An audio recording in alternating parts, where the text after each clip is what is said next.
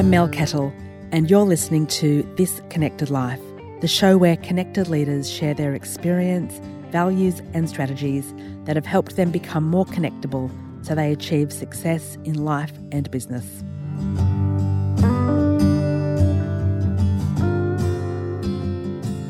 Welcome back to This Connected Life. I'm your host, Mel Kettle, and my guest today is... is John Carl. John is a barrister from Brisbane. He works primarily in the areas of criminal law, family law and regulatory law. And I'm trying not to laugh because before I hit record, we were just having a, a funny conversation. And I'm sure there'll be plenty of laughs throughout this. John and I met when we were both on A B C Brisbane with the fabulous Kelly Higgins Divine early in the year, or it might have even been last year, where we laughed our way through a one-hour segment with her. So thank you, John, for your time today. I really am looking forward to talking to you and introducing you to our listeners. Thanks, Mel, and thanks for having me on this Friday afternoon. It's lovely. Absolute pleasure. I should say this is about our fifth time of attempting to get this podcast yeah, recorded. I know. So oh, I think I've cancelled at least half of them. You've cancelled one or two of them. Or I've got, or I've got the total miscommunication. Wrong, or I've been, um, we've both had the covid nineteens of technology, I think. Absolutely. So my first question that I love to ask guests is, what does connection mean to you? Authenticity, I suppose, yes, that the person is speaking the truth, that they're being authentic, that I'm not getting something that's fake, I guess. It's a genuine honesty in the way that you communicate. And I think that enables you to send the message through that you will connect with. I think that goes for, I think goes for anything. Yeah, authenticity is a big thing for me as well. But you're a barrister, so mm. how do you show your authentic self in front of a judge? But something I'm also interested in is, how can you tell when your clients are being authentic? That's a tricky one. Mm. Lawyers are trained to doubt everything. That's our job. We're paid to worry. We're paid to think the worst. So it's like you've got an alternative story that's playing at the time that your client is telling a certain story, because you've got to do that, because if you're running a trial, you've got to find the inconsistencies in your opponent's case and also to assess the veracity of your client's evidence. In your client's case, you are looking for inconsistencies all the time. So how do I put this? I suppose I assess clients' genuineness by the evidence that they give me. So I, I look for I look for the inconsistencies. But look, I suppose what I have to make clear there is, as a barrister, as a lawyer, you're acting under instruction from your client. So they're telling you their story, their case, and your job is to build a case around that. And it's not really the question of authenticity or whether they're telling the truth. It's what their argument is or what their case is and what instructions they provide to you as to what their case is. Apologies, it's Friday afternoon. I'm using too many words. And it's your job to build a case around that, to try and... So, for instance, if you're defending somebody in a criminal trial, is to throw enough doubt against the prosecution's case that prevents the prosecution from proving their case, and their job is to prove their case beyond reasonable doubt. And my job on behalf of my client is to defend him on his or her instructions. And then from that, and often in criminal trials, you don't call your own client, you don't call your client to give evidence, because it's the prosecution's role to uh, prove their case beyond reasonable doubt. But some trials, had a large trial last year where the defendant did give evidence, and he was wonderful. He was one of the best witnesses I've ever had, because um, he was telling the truth. I certainly believe he was telling the truth. He did come across as authentic. And in front of a jury, you know, they're like, a jury's just, it's just a small theatre. It's like in a performance, people can smell blood when things aren't going right, or if they're not convinced of a certain performance. A jury is the same. Mm. And mm. certainly when this fellow gave evidence, there'd been a lot of preceding evidence from the complainant in the matter that assisted him in, in the sense that there were lots of inconsistencies from that complainant. But with this particular witness, he was very authentic. He just came across really, really, really well. And I rarely turn my mind to whether I believe my client or not. And actually, most of the time I don't. It's the way that you can construct a case. Best defends their position or prosecutes their position, whichever side of the litigation that you're representing them in. But every so often, the mind is a curious mind. You can't help but go, hmm, internally, where they're at. And how do I assess that? Well, it's usually through physicality, eye connection and a gut feeling, mm. generally. That's basically. Do you always act for the defendant? No, I do both sides. Do you yeah. have a preference? No, I've probably done, in, in criminal trials, recently I've done more prosecution than I've done mm. defence. There's certainly more pressure. Uh, it's just different. There's certainly a heavy burden on, you know, if there's a trial where the person... And usually with these jury trials, the person is looking at some kind of custodial sentence. You always have to take it seriously, but it, that's a heavy burden to carry, whereas when you're acting for the prosecution, but you've got a different burden then. You're acting on behalf of the Crown, but obviously there is a complainant, there's a victim of the crime, and that that's a heavy burden to carry as well. Look, some people prefer defence, but look, I'm one of these barristers who I enjoy doing a bit of everything. So I do crime, I do family, I also do administrative law and regulatory law, so I like having variety, I suppose. So I'm not good at picking favourites, I suppose, or making up my mind. Maybe that's it. Maybe that's it. Probably, how yeah. Did, how did you get into law? Did you always want to be a lawyer from when you were a child? Or oh, no, no, no, no. I got into law originally. Well, I actually got into the Conservatorium of Music for voice. Was my first step on the university trial, and I only lasted, I always say three months, but it was actually only about three weeks, actually. I dropped out because it was straight into the operatic program. It was very intensive, and it was, you know, I'd just gotten out of school, and I just wanted to have a good time with my mates, and mm. I didn't want to be locked up in opera school all the time, which showed how seriously I took things back then, not. And I just wanted to take a year off and go travelling, and I don't know what on because I had no money. But anyway, my parents soon said, no, you go and study or you get a job. And I'd left it too late to transfer to another university. There must have, the period in which you could do that must have expired. So I could only transfer within the university. The Conservatorium of Music was with uh, Griffith University. So I went and did film studies for a year, which oh, wow. I still think is the most enjoyment I've ever had out of a degree. I really enjoyed doing, I just watched movies for a year, which mm. I loved, and wrote commentary pieces on them. Then I transferred to Q U T and did journalism. And and then I got to the third year of journalism and went, I just didn't want to leave uni. And a friend of mine who I'm still very close to mentioned, but she, but she and I were doing journalism together, and that she was thinking of, um, she was going to, thinking of going on to do a law degree, and she was going to talk to the Dean of Law that afternoon because we had to have special permission, which is hilarious because now people do these combinations all the time. But back then you just did law or you just did a journalism degree. So I just went along with her. And next minute I was enrolled in a journalism and law degree. And then, yeah, that took another three years. I was at uni for six years. I never wanted to leave. And being, then, being a uni student's a pretty good life, oh, especially when you've just left school and you oh, don't have responsibilities. Oh, it was the best years yeah. of my life. I enjoyed it immensely. And then I did want to work as a journalist, but could never get, I got shortlisted for a lot of things, got shortlisted at the A B C, shortlisted at the Courier Mail, but I'd never get the gig in the end. And so then sort of dragging my heels, I went into law and worked in a variety of sort of public service positions in Brisbane, worked at the D P P, and then I moved to Sydney and worked in commercial law for a little while, and that really wasn't my bag. And then I went and worked for the Aboriginal Legal Service. That was probably my first, what well, was the first role I'd enjoyed, well, no, I don't like saying, I found fulfilling, and I met amazing people in that role. And that was, yeah, well, it was. It was the first job as a solicitor that I enjoyed, and I felt like I was um, part of something, which mm. up until then I had struggled. I kept thinking, you know, law wasn't for me.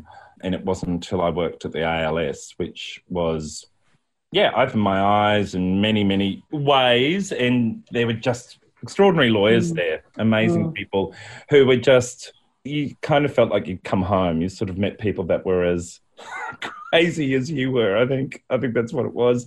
And they were just very passionate about what they did and were very warm and welcoming. So yeah, that was the first time in, in you know, that had taken me a good three years, I think, to get to that stage. Mm-hmm. And I was always trying to leave law. The, the first day I was saying, I need to get out. I was still trying to get a job in journalism and, and um, I could never seem to get the gig. And it was the first job where I went, oh, well, maybe I can do this. I feel like there's a lot of similarities between law and journalism because in both roles you're finding the stories that you need to mm. communicate mm. to other people to help them in some way. It's all about communication and yeah. you have to you have to extract a story from them. And in law it's a little bit more rigid in that you need to the story then needs to be constructed or needs to be the evidence needs to be arranged in a way that supports your argument. But look, you know, it, it's still very similar to journalism, except I think the thing that I used to always balk with in journalism, which I think came out in my interviews, is I just don't think I would have ever been able to do the hardcore journalism of, you know, the death knock and going mm. around to and sort of pushing into people's lives and asking the tough questions I know I wouldn't have been able to do. Questions so. Like asking a mother whose baby's just died, how do yeah. you feel? Oh, oh, yeah, well, I'm just asking really stupid questions. Mind you, I've asked some stupid questions in my time as a, as a lawyer as well, where you've gone, oh, my God, did I just say that? Yep, you did. Or you read back to transcripts of stuff and you're going, oh, my God. I have a friend who used to be a family oh, family mm. lawyer, specialised in family law, and yeah. he was filmed for a documentary on the A B C, I don't know, twenty-five, thirty years ago. And it was filming one of him meeting mm. with one of his clients with the client's permission as well. And mm. at one stage during this conversation, the client just bursts into tears. And so my friend mm. passes her a box of tissues and says, here, have a tissue. Oh. They're, tax, they're tax deductible. Oh, my God. And, of course, no. that made it into the documentary. And I'm not naming names because mm. it's still a very dear friend. I remember, I remember when I worked at... It's hysterical. Oh, God. I remember when I worked at the A L S years ago, and that would have been the early noughties, the A B C were interested. They were wanting to do a series on The Office. And I think I remember liking the idea of it at the time, um, but then balking, going, oh, God. Number one, most of our clients wouldn't have consented to it anyway. Yeah. But, uh, but number two, even if they did, it was just being filmed... doing your job, and particularly in those early years, you're so self-conscious as it is. It's even worse having a camera stuck on you. So, um, yeah, no thanks. But yeah, speaking of things that you you can't work out why you said them, that's a, a line that's haunted him ever since. mm. Well, look, the things that come out of your mouth though, when you're nervous and yeah. when you're in. when you're in trials and you're under pressure and things come out of your mouth that you go, oh, my goodness, where did that come from? I think it improves with experience. And, God, I wish we could all just be... Well, life would be boring, I suppose, if you were born with experience, but it's also solve a lot of problems. Yeah. What was your first trial as a barrister? One that I probably can't go into in, in great detail, no. but it was in regional Queensland. Was and it, well, maybe just say, was it criminal or family, and was it a well, jury it or a judge? Was, or... It, it was in front of a judge. It was actually a child protection matter. I can't go into the details no, of right. it. But it was quite a um, quite a long trial, and it was out went for a couple of weeks, and it was out at um, on the Darling Downs, and I'd probably been at the bar then. Two or three months. So I'd had interim hearings and and done a couple of sentences, but I hadn't had anything that had run to a full-blown trial. And the week before, my best friend from school died out of the blue. So on the Saturday, I found out he had died, and I was starting on the Monday. And it was um, it. It, it was actually doing the trial was probably saved my mental health at the time because I just had to focus on getting through it. And it kind of took my mind off what had happened to my mate. And it was actually quite a, a difficult case, and some difficult things arose in it. And certainly um, it wasn't an easy first trial, and it wasn't an easy way to start it. What happened, but it, it kind of saved me probably. That I think oh. I would have been an absolute mess that first couple of weeks, and I wasn't. I was just a mess afterwards. So, yeah. Brené Brown on her new podcast, Unlocking Us, on the first episode talks about the F F Ts, which mm. stands for the fucked first times. Mm. She says mm. how everything, every time you do something for the first time, it's really, really hard. And so, it's really hard. It's like driving uh, near a cliff face in the middle of the night with no lights on. And no matter how, no, no matter how much you prepare, some people are great at comprehension, observing things, comprehension, watching it and going, right, I've got it. And, and you know, I know uh, colleagues of mine at the bar who went and watched a lot of trials, um, a lot of hearings, and in fact wouldn't. I know one colleague who wouldn't refuse to do a trial, I think, for the first year until until she had watched enough advocacy. And certainly it helps to go and watch good advocacy. It helps to go and watch how trials work. But I've got to do it. Mm. That's the only way I learn it. It's the only way I then eventually manage my nerves enough to convince myself I can do it. Otherwise, it just never goes in for me. And I suppose when I came to the bar, I, I you know, I'd been away from the criminal law and family law for a long time. I'd worked in the federal public service in financial services and in corporate law. And really, probably I should have gone into commercial litigation as a barrister, but I wanted to, you know, I was going to the bar because I wanted to be an advocate, you know, and being a commercial barrister these days, you certainly observe a lot of trial time, and there's a lot of trials where junior barristers, junior senior barristers, and so you watch a lot. And a lot of people learn the craft quite well by doing that, but I'm I'm not one of those people. I've got to actually do it. And so crime and family are still the most prominent areas for being on your feet all the time, which is, it's like being an actor. You've got to, you've got to practice your craft. And, well, for me anyway, I think I think it's really only been, I've been at the bar five years now, and I don't think it ever completely leaves you, and it shouldn't, because it's to get yourself ready for a trial. You do have to be nervous. You do have to be stressed. There's a lot, there's a lot to account for and, and prepare for. And, you know, and I've run into Q Cs in the lifts here at my, in my building, who are like, you know, looking like they're about to throw up, and, and you go, I've said to them, I'm going, what? You, like, you've been doing it for fifty years, and they go, oh, it never changes. Oh, no. And there's a part of me that goes, oh, God.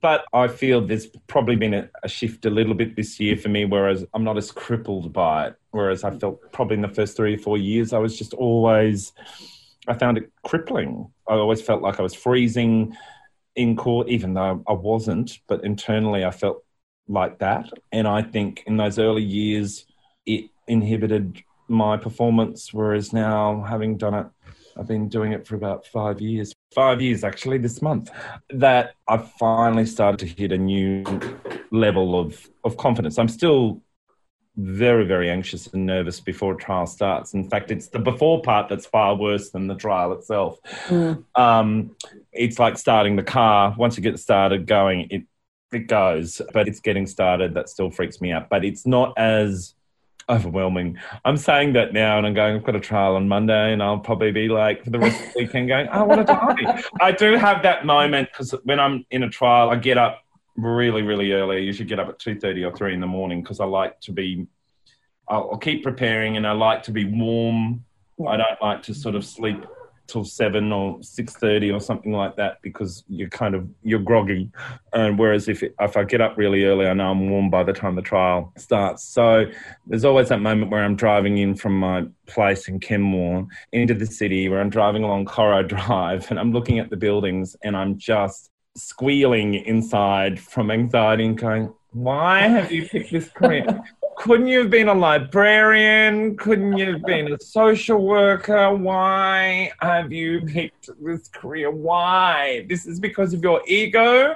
This is why you're here. And now you're in this hell. This is, I always had this moment where I go, this is hell. I'm really in hell. This is what hell is. This is what it looks like. Take a look around. You're back. And you're just there going, I want to die. I want to die. As and someone who stands on stage and speaks in front of groups of hundreds, yeah. if not thousands of people, I can completely relate to that. Yeah. I love giving keynotes and speaking mm. in the morning because there's fewer hours for me to feel like I'm going to vomit. Yeah. But in the afternoon you, or in the evening, even worse, you've got the whole oh, day to worry about it. Yeah.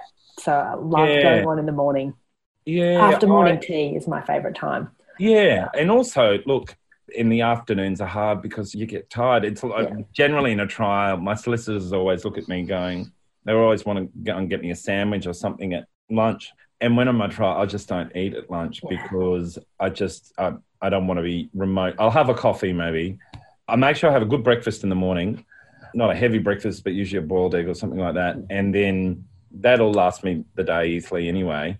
And because I don't like being groggy in the afternoon. Mm. And plus the adrenaline keeps you going as well. Yeah, oh, it does. It does. I have a love-hate relationship with it. Could you imagine if you'd chosen your career path as an opera singer and had to go on stage, you know, eight performances a week or five performances yeah, a week yeah. and the anxiety that you'd feel? You know, it's funny.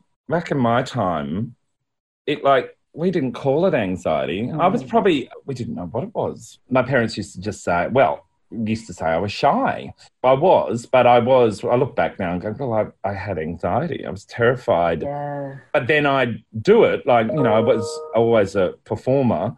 You know, I did a lot of speech and drama and music at high school and I was always in the debating team.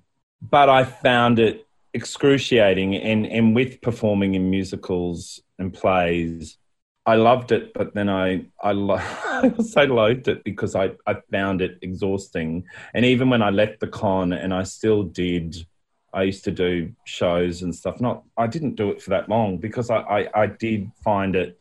I loved it once it got started, but it was prior to starting. And I know when I moved to Sydney, I did a couple of cabarets and and I was working as a lawyer. And like I was only in my mid-twenties then, so, you know, a bit stronger, but I found it exhausting. I went, oh, I can't. I was listening I to an interview with Kate Blanchett the other day. She mm. was talking to Mark Manson and, and he was asking her about nerves and she said she still gets crippling anxiety before mm. she steps on stage. And oh, he said yeah. to her, but you've been performing for forty-five, forty years. And she said, I know. And she said, I think that the anxiety means that you have a greater level of care and that well, you want to do yeah. a better job. And I certainly can relate to that. Yeah. I have a debilitating fear of failure and, but also kind of lazy. So there's always this, there's kind of like, it's like Kate Blanchett's stuck inside me, but I've also got Les or whatever his name was from Life Be In It stuck in the same room. And they're just going, looking at each other going, what? Um, but that debilitating fear of failure, which is anxiety, is wanting to get things right. I think, and this is when sort of younger lawyers come to me or or young people are just starting off in careers, you know, I never sought out mentors because I was terrified of them finding me out. And I avoided that. And I know that held me back in my career because seeking out mentors, number one, they do help you. Number two, they help you with networking.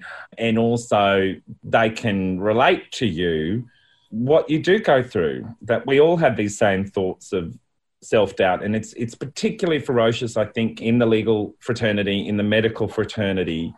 Impossible. I think it's common everywhere. I think it doesn't matter yeah. what your profession is. There's yeah. so many people who have imposter syndrome and anxiety. Well, I think and... the trouble with lawyers, though, is that it's built into our profession. Our mm. job is to be, we've got the internal imposter syndrome, but we're paid imposters. We're paid to cross-examine someone and go, well, you didn't do this, did you? You've done that wrong, or you're lying. You know, this is our... is is. We're professional doubting Thomases.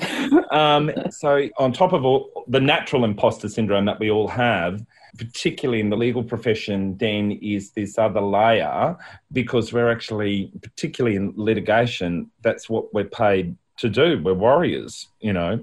There's far more talk around that now, whereas, you know, when I started off in law, it was, particularly in Queensland, it was toughen up, sweetheart. I was away from Queensland for a long time. I was away for nearly fifteen years.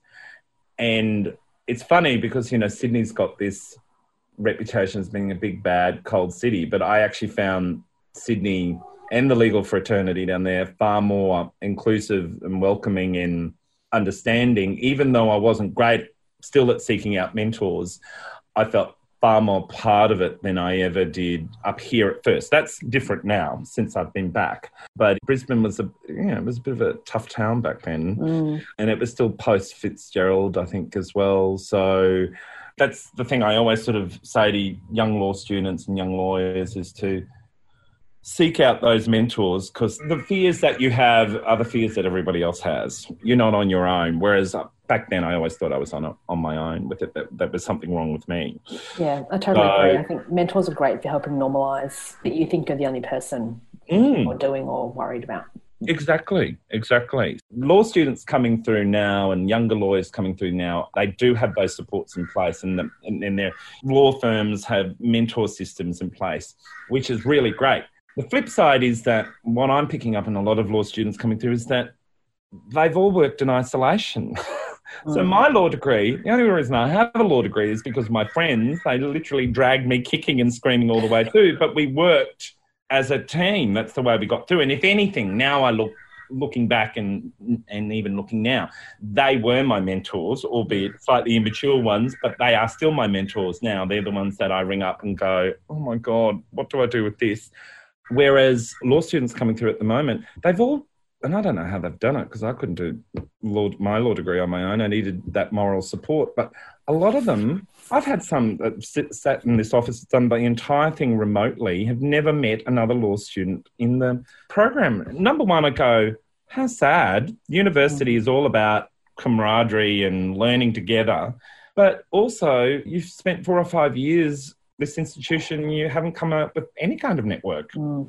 And I, I think that's something, particularly with all this remote learning, I think universities have to focus more on helping these students or leading by example to make friends and to, and to yeah, network. I agree. Know, that support. I, I met one of my best friends on our first day of uni. Yeah. And oh. we met under a tree in the quad. And I remember, um, and there was another girl I met as well who I stayed friends with for a long, long time until we just lost touch for no real reason, just lived in different places. And mm-hmm. um, and I just think it must be so difficult to study online and to only do uni online, because you don't get the depth of relationship that you get when you no. are in a classroom with someone. Most of my degree, I was at the the old Q U T refect, but uh, I a large amount part. of mine, I was at the A N U bar. There you go. Yeah. Probably why I failed that degree yeah. and dropped yeah. out without yeah. ever finishing. There you go. Yeah, but I still loved. I wasn't great at going to lectures, but I loved going to toots because they were fun. If it was a particularly good tutor leading the session, it was interesting. You learned a lot, and it was the exchange of ideas. And whereas that doesn't seem to happen. Yeah. And I don't think you can get that over a Zoom. No, you can't. But also, if it was bad, then you could bond over the eye rolling that you'd all be doing, thinking, yeah. when is this going to end?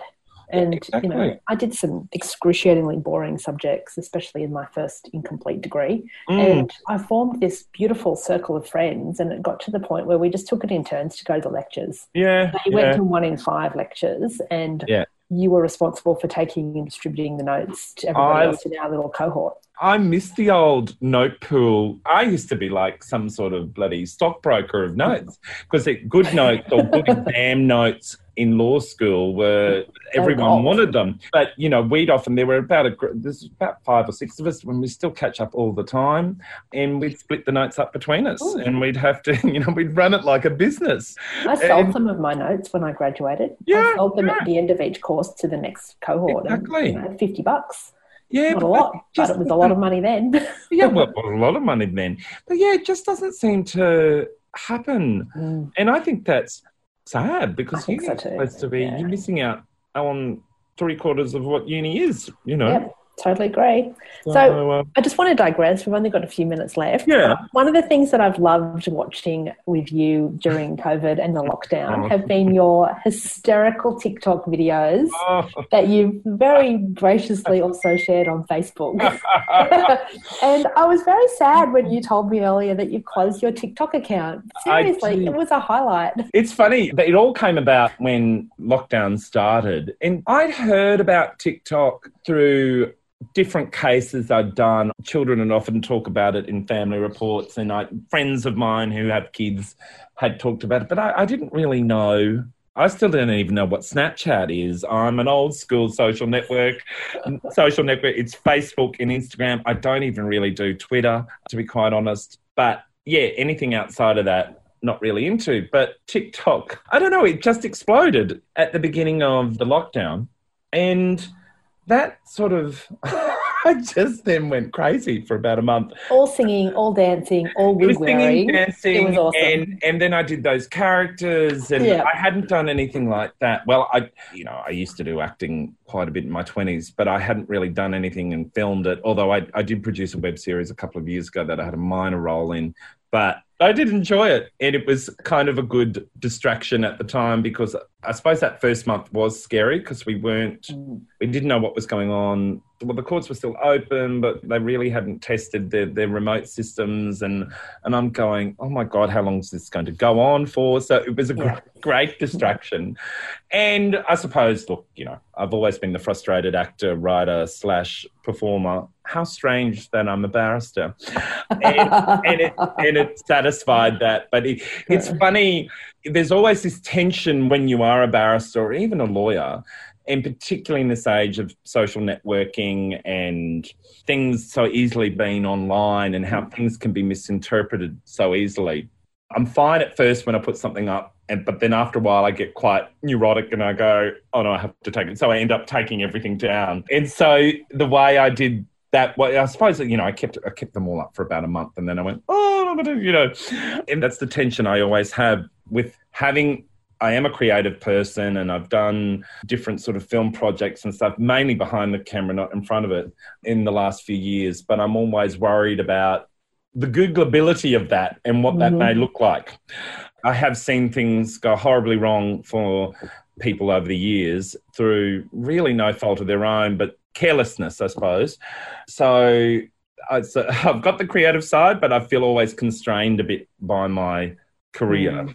Even, you know, I haven't done as much writing recently, but I had a blog for years, which I had up until the time I went to the bar. And then I got worried, not that there was anything really in it, but there was nothing in it that would have been of concern, but it was, I was just worried that it may be misconstrued. So I shut it down, and I kind of really missed that. I didn't realise how much I enjoyed blogging, but you're always, particularly in this kind of role, you're always worried about how things may be interpreted. Flip side is doing a podcast like this. You know, I did the Happy Lawyer podcast with Clarissa Rayward, God, three years ago. Oh, wow. And I still, I got an email last Friday from this lawyer in America who wants to who wants to interview me for his podcast. And I went, wow, that's like three years ago. You never know who's listening. That's you never know. Podcasting you know? and social media. Yeah. Exactly. And then, of course, you know, I've got the, the, the panel stuff I do on the A B C, which I love. I love mm. doing that. Same. That's so much I, fun. I and that's it. how we met. And that's how we met. But, yeah, I'm always, oh, yet again, it's the lawyer in me that's always going, how's that going to look? Is that going to look all right? Or if I said, you know, I'm very conscious. That's why my rule at the A B C is I don't talk about anything legal, because I'm just always terrified that I'm suddenly going to go down you know, yeah. a worm, yeah. wormhole and say something that I shouldn't have said. So, yeah, so there's always that friction. But that's yeah. everything in life, isn't it? So. It is. And thank you so much for your time today. That time no. again has gone really quickly. Oh, if people want to know more about you, obviously, um, and disappointingly, they can't find you on TikTok. They can't find me on TikTok. They can find me on LinkedIn. which is simply, I'll pop a link on LinkedIn. Yeah, I'll, I'll send a link. It's simply John Carl on LinkedIn, which, look, I'm a bad LinkedIn person. I don't always check it, although I do have all these connections. I feel like a nana on LinkedIn. I don't know where it's come from, but it's. I think it's when I did the interview with Clarissa, I got a, a lot of connections through that, but I'm terrible at checking it. But I, I get the notifications through my email, and messages come through to my email. If people want to message me, I can I can read it from my email. But um, Excellent. Yes. Excellent. Well, thanks, well, Mel. Thank you so much. You've certainly given me a few insights into being a barrister that I had not expected. Yeah, good. Yeah, so thank you. Have Time a for a wine. Time I've for got to go and pick wine. Up the car and then, yes. Ah, uh, yes. Goodness. Okay, my dear. Well, wonderful. Pleasure. Thank you. Thank you. Excellent. See you soon. Talk soon.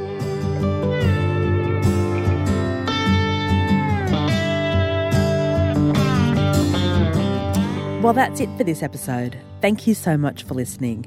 If you liked what you heard, please hit subscribe so you don't miss any future episodes. And if you really liked what you heard, please leave me a review on iTunes or a recommendation on LinkedIn, or both. The show notes are all on the website, melkettle.com forward slash podcast. And I'd love you to connect with me on LinkedIn or Twitter. You'll find me at Mel Kettle. See you next time, and stay connected. Bye.